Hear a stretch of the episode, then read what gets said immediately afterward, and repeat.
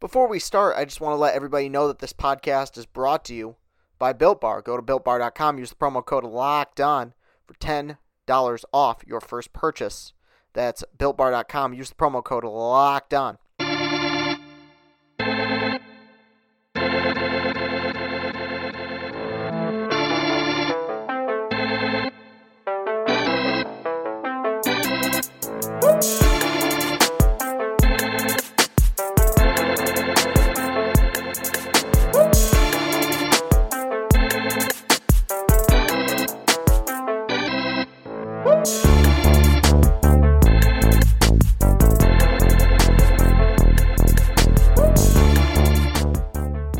Up, everybody? Welcome into Locked On Tigers. I'm your host, Chris Castellani. It is, good lord, what day is it? It is Wednesday, December 16th. I'm sorry, I'm tired. 2020. Thank you for tuning in today.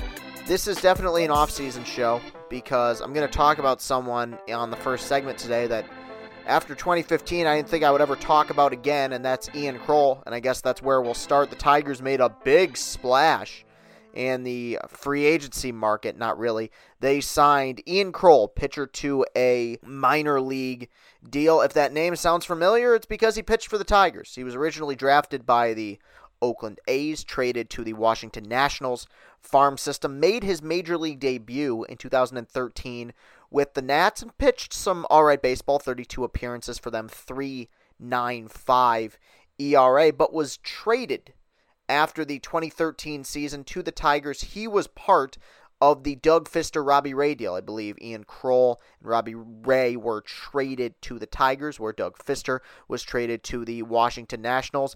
A trade that to this day I still never liked. Even back then I didn't like it, and over time, while Doug Fister, he had that one great year with the Nationals. That always bothered me. I love Doug Fister, and I thought that that was a bad deal for the Tigers, but whatever, you know, it's water under the bridge. The Tigers believed Ian Kroll was going to be a key piece of that bullpen over the next several years. That's why they made that move. I mean, the reason they lost in the ALCS in 2013 was because the bullpen imploded in game two and in game six, and they felt like the back end of that pen with Bruce Rondon and Ian Krol was going to be a bullpen that was going to be feared by many. And of course, they added Joe Nathan as well after the 2013 season. We know how that went, and it never worked out for him. Made 45 appearances in 2014, which for the life of me, I do not remember. I remember the 2014 Tigers. I watched every game. I, I don't remember him pitching that much that year, but did make uh, many appearances 45 games, 496 ERA. And it was really the next year, I feel like, where they believed he was going to take kind of that next step forward. He was going to be 24 in 2015, and he wasn't good at all. 2 and 3 with a 5.79 ERA. And at that point, the Tigers kind of gave up on him. And credit to Al Avila, this is one of the few moves that I actually thought was good. This was after the 2015 season when the Tigers still believed that they had an opportunity and were going for it. Now, of course, Avila's signings that offseason, as I've talked about many times, were genuinely atrocious with Upton and Pelfrey and Zimmerman and Lowe. But one of the good moves he did make was that they traded for Cameron Maybin and they sent Ian Krol to the Atlanta Braves. Now, Ian Krol, in fairness, in 2016 had his one and only good season as a major league pitcher. He was 2 0 with a 3.18 ERA, whip pretty high, but a FIP of 2.91. He wasn't that bad that season. Strikeout numbers way up. Stuff was never the issue with him, and that was, you know, he was a classic kind of arm that somebody like Dombrowski liked. Fastball in the mid 90s. I believe he had kind of a, a overhand curveball as well. Seemed like he was starting to put it all together, and then in 2017 fell apart. Pitched one game in 2018 with the Los Angeles Angels, I believe was part of the twin system last year, or maybe even in 2020 as well. But the Tigers just signed him to a minor league deal. Here's what I will say, because Ian Krol, I believe, is going to be 30 years old this year. I'm o- I'm more okay with that than signing somebody like you know like a Francisco Liriano who was like 35 and had a lot of city miles and a lot of injuries. This is a guy who has only pitched 190 innings in Major League Baseball. Uh, I'll, I'll, preface all this by saying he's not going to do anything here. Like I, I, do think he'll probably pitch at some point during the season, but I, I don't think he's going to amount to much. You know, he had his opportunity with the Tigers, he had his opportunity with other teams, and hasn't been very good. But they're if they're going to nickel and dime, which they seem hell bent on doing, I would rather you make a move for a guy like this who maybe has a little bit of upside than some you know schmuck in his mid 30s whose best years are behind him. I don't think Ian Krol's going to do anything for this baseball team, and I think, quite frankly, they were making a big deal out of this. Good lord, you had Ian Krol posting a huge thing on Twitter about it. Writers were posting about it. Ian Krol has returned to Detroit. What does it mean? That means nothing. He's not. He's not going to do anything for this team. Yeah, I don't think he'll he'll be very good. It's kind of sad to me that in year five of a rebuild, on December sixteenth of year five of a rebuild, their biggest signing so far has been Ian Krol to a minor league contract. I think that's kind of pathetic. But look, I I, I hope truly because it seems like he wants to make this work. He was tweeting and talking about how this is a revenge tour for him. Uh, the last time I, I know of a revenge tour was 2018 Michigan football, and uh, that did not work out too well. If people remember that, a 62 to 39 loss when you were favored going into Columbus that year. I still shiver thinking about that. So that's the move that the Tigers seem to have made. I guess that's their big free agency splash so far. Hopefully, he finds something and turns it around. I, I do think if there is one positive, maybe a little bit more depth to that bullpen because that was one of the things about last year's team that I actually complimented was the fact that there were a few guys, Bryan Garcia, Daniel Norris in the long relief role. Yeah, Joe Jimenez stinks, but you still have Buck Farmer and Cisnero and Gregory Soto. There's a few guys in that pen that I think genuinely have a little bit of upside. I would like to see this team go out and sign, you know, the equivalent of a Trevor May. Get a guy for a one year, $7 million deal and see if you can add some depth in the back end of that bullpen. The Tigers are allergic to that. They're allergic to the possibility of spending money and actually signing a big time free agents or even free agents that may actually help the team or signing uh, free agents to major league contracts, but whatever. They believe Ian Krol may help the baseball team, so so be it. Sure, good luck yeah, that's all I have to say. That'll do it for segment number one. When I come back, I'm going to talk about uh, something that came out on MLB.com yesterday. MLB Pipeline released the top 100 draft prospects for the upcoming 2021 draft. I'm going to talk about that when we return. Be right back. The improved Built Bar is even more deliciouser. 18 amazing flavors, six new flavors, 12 other original flavors. Bars are covered in 100% chocolate, soft and easy to chew, and Built Bars are healthy. Built Bar is great for the health conscientious guy or girl. You can lose or maintain weight while indulging in a delicious treat. Bars are low calorie, low sugar, high protein, high fiber, great for the keto diet. Go to builtbar.com and use the promo code LOCKED ON, and you'll get $10 off your next order.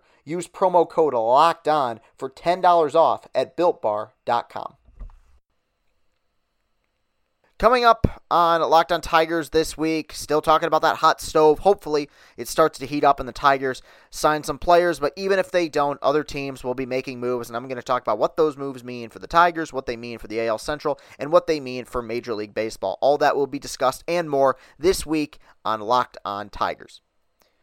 Chris Castellani back with you here on Locked on Tigers as I teased at the end of segment number one. Jim Callis released the list of the top 100 MLB draft prospects coming into the 2021 draft. Let me jump in by saying right away this is very, very subject to change. Now, right now, Kumar Rocker is the number one rated prospect. The first kind of official mock draft had him going to the Pittsburgh Pirates.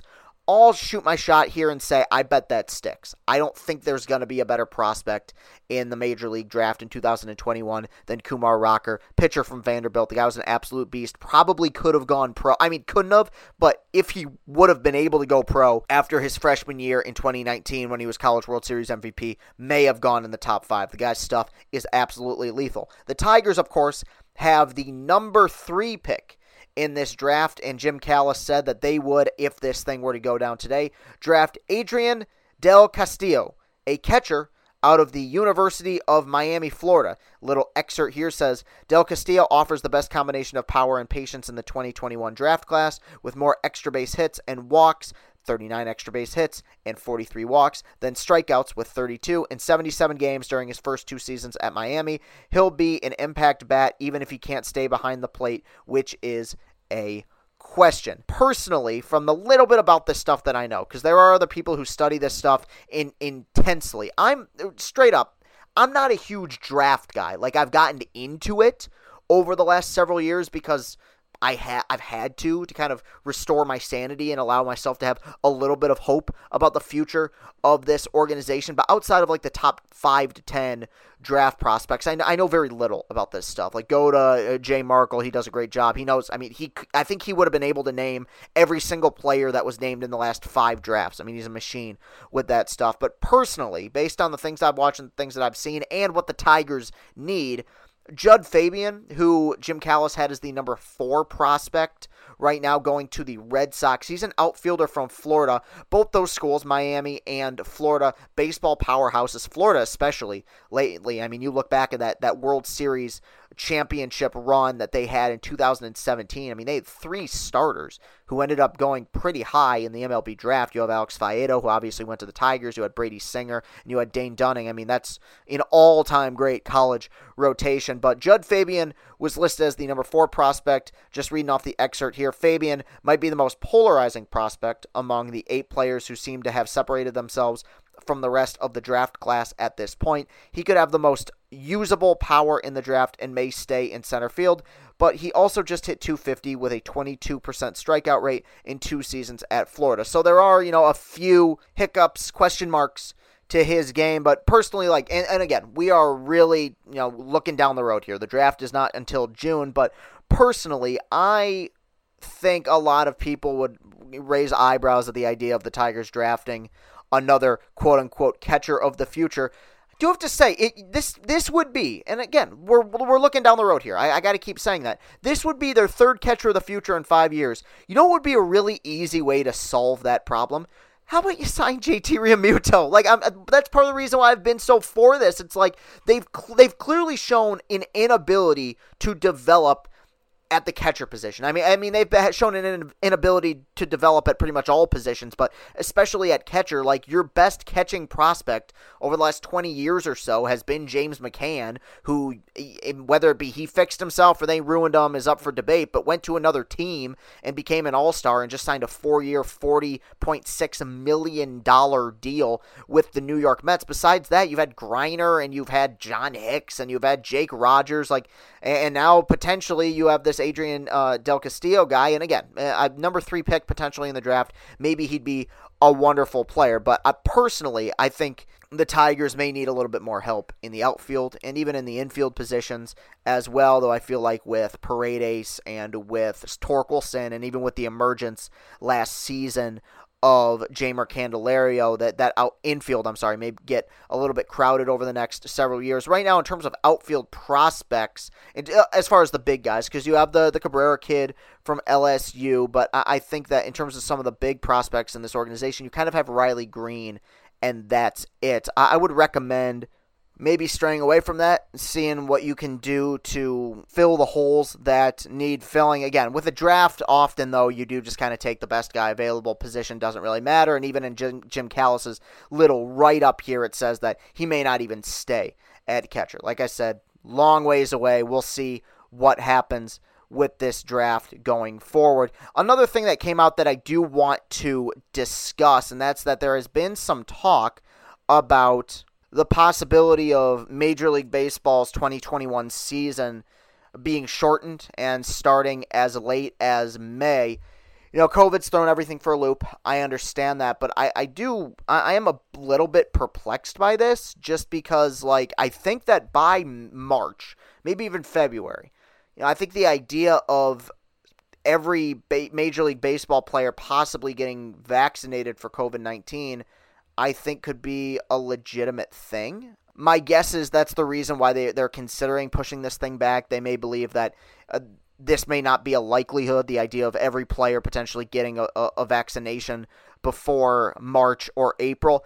You know, it's very frustrating, especially coming off the year we just had where you only played 60 games. You know, you want to see them play the full 162, but you got to do what's best to avoid having COVID be a headache in 2021. And if they believe that the best course of action is to play 140 something games, you know that's okay. Like last year, and, and I, I, last year, what's what made it so frustrating is like I was willing to go with them. I was willing to be flexible with that. Hey, you know what? If you can only get 100 games in, so be it. Hell, if you can only get 81 games in, that was kind of like my cutoff. If you want to just say, hey, we're doing half a season, and then we're gonna have this expanded postseason, I'd have been like, all right. Once you got down to 60 games, the whole thing just became a complete joke. But 140 games, I mean, that's not that far off from 162. Uh, I'd be willing to accept it, especially if it means avoiding another COVID headache, which is what this entire year has been defined by. They're in the very early stages, and it was only something that I believe a few owners recommended, but it's definitely going to be something to watch as we get closer to spring training because by then I feel like they're going to have to make some sort of decision. So that will do it for today's show. You can follow me on Twitter at Castellani2014. That's at C A S T E L L A N I 2014. You can follow this show on Twitter at Locked on Tigers. While you're at it, go to Apple Podcasts, go to iTunes, leave a written positive five star review of this program. It would be much, much appreciated. I will be right back here tomorrow to cover a little bit more Tigers and baseball news. I will see you right back here on Thursday. Thank you very much for listening, everybody. Have a great rest of your day and go, Tigers.